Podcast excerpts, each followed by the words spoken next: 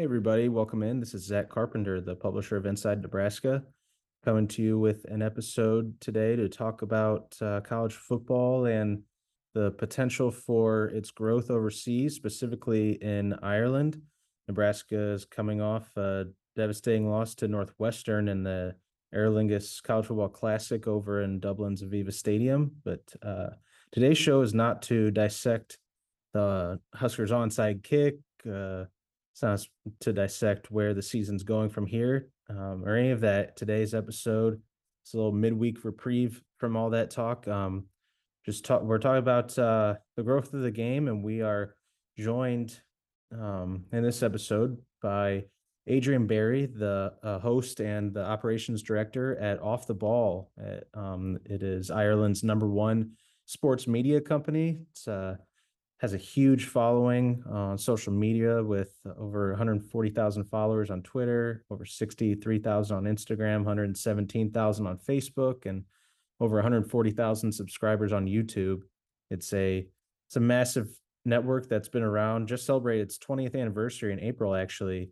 And Adrian has been around for more than a decade, uh, hosting this show and other talk shows, uh, radio shows in Ireland. So he he offers a really fresh, unique, and uh, in-depth perspective about college football and um, the potential for growth in Ireland, why there is potential, why um, we talk a little bit about why maybe it won't ever grow over there. But um, enough of me. I wanted to bring in Adrian to to give his perspective and answer some questions about the game and about the Nebraska brand itself. So we're going to welcome him on now.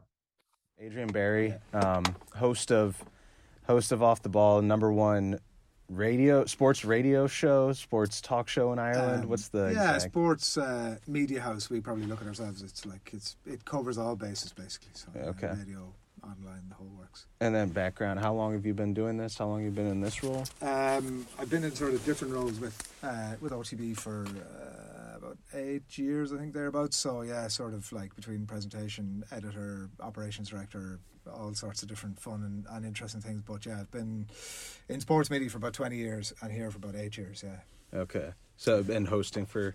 Um, hosting here, sort of. I came in as producer um, about eight years ago, and then sort of slipped into the presenting side at some point after that. So yeah, sort of on and off probably for about eight years. Yeah, yeah. I, I got the vibe of the show at the end there with the trivia and stuff. I yes. knew I was just telling uh, Andy and um, guy in the glasses. What was his name? Um, Cameron. Cameron. Yeah. yeah, I was telling them. I'm like, well, I didn't know the vibe of the show. I'm like, all right, I'm gonna wear the suit. Um, maybe I'll be overdressed, but I'd rather be overdressed than walking in sweats and everyone's decked correct, out. Um, no, you definitely raised the tone of the show, Jack, Zack, and we uh, we really appreciated the. Uh, we're a t-shirt. Uh, t-shirt crew, so we appreciate somebody coming in with a with a bit of respect for themselves. So, Adrian, I kind of wanted to get um, a gauge of just sort of, I guess, the overall vibe in Ireland or around uh, the community you're in, with, within sports media of them having this game, not just this year, but just overall. They they've been having this uh, the college football Aer Lingus College Football Classic. Um, I think this is the fourth version of it, and the fifth one will be next year. Navy, mm-hmm. Notre Dame. Um, is it talked about much? Is it much of a big deal until like the Saturday of the game? I do think that the game itself and the spectacle and the stuff that's been happening over the last couple of uh, few days helps focus the minds. We are monster event junkies here. Like we we position ourselves as a sports mad uh, country, and we are in a in a huge degree. Um, you know, we have let's say you know an eighty plus thousand uh, GAA Stadium, which is our national games here, which is Gaelic football or hurling, that I know you've been getting a bit of a, an insight into in your various Uber rides around Dublin.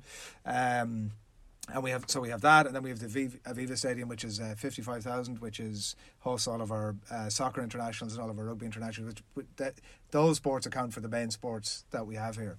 So in that regard, uh, anything in relation to American sports, American football, college football, they're niche sports here, obviously. But there's been a long and fairly storied relationship between American football and and this country. Um, certainly, you know, when I was a kid, uh, many years ago, it used to be shown live regularly on TV here and that was a huge. Uh, there's a cohort of people who follow American football from that time, and then it disappeared for a number of years, and so there's like a big gap of people in their probably in their uh, early 30s who just wouldn't have had that relationship with it. But it's definitely coming back with Sky uh, taking on coverage of, of NFL over the last number of years. It's come back in a big way. And so people are very dialed into that. College football is just a different vibe. Um, we would really equate equate the relationship between you know um, college football and their fans, between Gaelic sports and the fans here. Um, there there are a lot of similarities. Like any conversation, I've been over to a couple of games. I was over at Boston College a few years ago. I was at South Bend uh, not that long ago. Incredible experiences, like just like nothing that I've ever experienced before. And really, there's nothing here that compares to it in terms of the spectacle. But in terms of the structures behind it, I do think there are a lot of similarities between um, our national games and college football. Yeah, and could you um, just for this uh, platform, could you explain a little bit? Because Owen was talking about it, I was talking about it from mm-hmm. like my very minimal background knowledge of it. Of um, like Gaelic football, it's very it, the parishes when people uh, grow up, they're part of a community and sort of like a niche thing that you're comparing college football to. It's sort of similar, like community based, like Owen was saying. Correct. The only difference is that generally it's so I, I grew up, I play for the club from the area that I'm from, the village, the town, the city. That's the club that I play for. You know, in small villages you'll have one club, bigger towns you might have two clubs, and bigger cities you'll have multiple clubs. But you play for that club by and large, with some exceptions, including a very high profile one at the minute where there's a player who's being touted as he's probably maybe second in the running for the player of the year here in Gaelic football, and he's just switched from his club in local uh, intermediate level club in Galway to the biggest club in the country, senior club, got to the Ireland final uh, this year in Dublin, so there's a bit of controversy about that.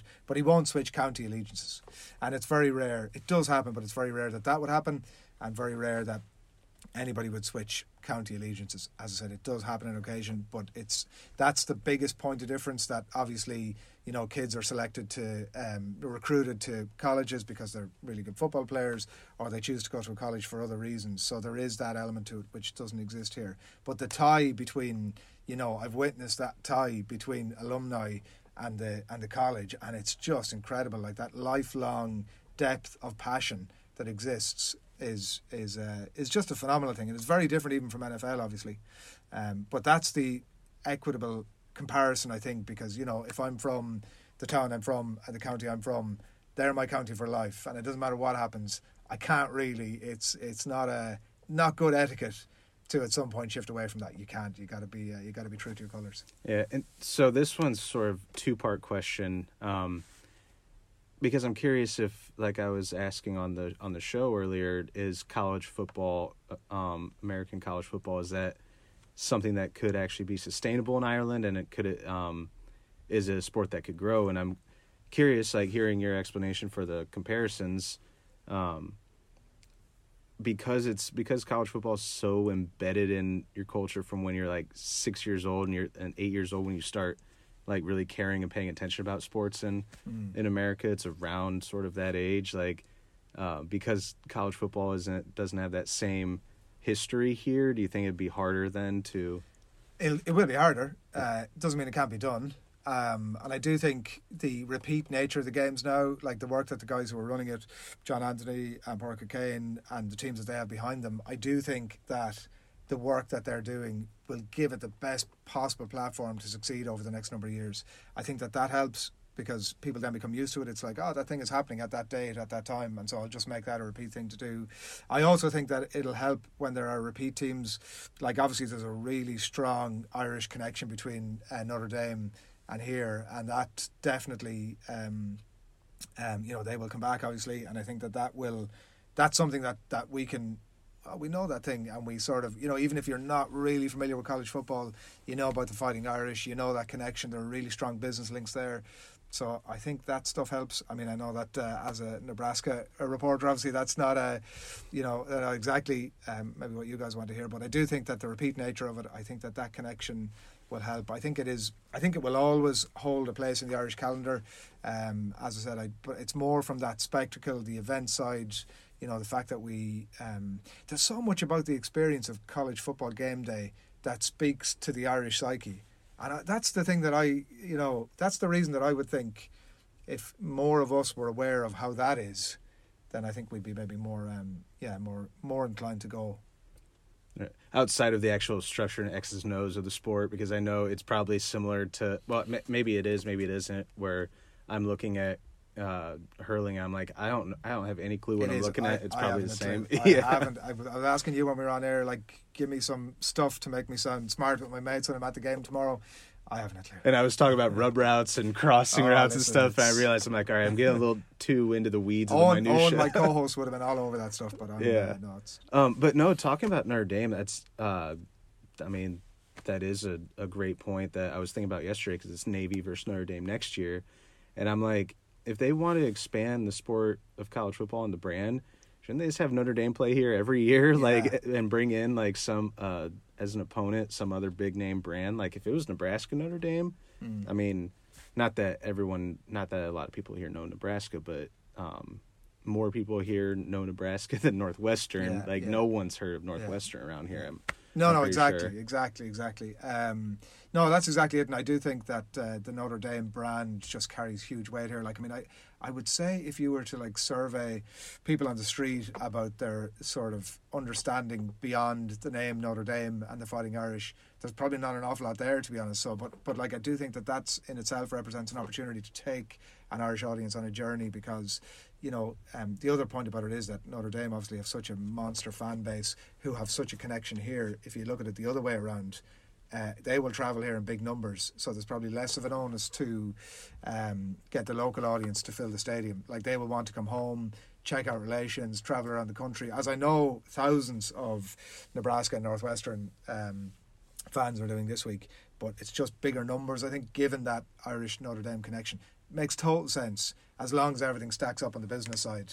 Which I'm sure there are multiple com- uh, in-depth conversations ongoing about. I think as long as everything stacks up on that side, having Notre Dame back in a regular uh, um, roster makes total sense. I think, I mean, just spitballing it. I think Notre Dame every two years should be coming here, Mm. every three years, whatever it is. But I think it, they should be in a regular rotation because I think next year is the fifth. They were contractual, or the contracts were for five of these games. Correct. And I think they they already had three. It was like I can't remember the names off the top of my head. I know like Georgia Tech, I think, was Mhm. here. Um, I could look back, but then yeah, this is the fourth game. Next year's the fifth, and then I'm like, I think they're seeing if it gains traction, if it's worth it from a Mm. business end of things. And I'm like, next year when Notre Dame is here, that's when you're going to see your boom and um, in profits and just excitement around here. Um, Yeah. I'm sure no one's really thinking about that right now around here, but like No. when it comes, True, true, and like you know, they have been here before, and it does really, you know, like we we were Oh, talking on air right. earlier about like who you know who uh, who should I be supporting? You know, we love the underdog, and you were like, well, maybe that's not Nebraska, but um, there isn't a question when Notre Dame are playing the Irish audience that go to that game. It's not a question that needs to be asked. They will put their green on and they will go and support Notre Dame, even if they only have that sort of very bare understanding of, of what it's all about.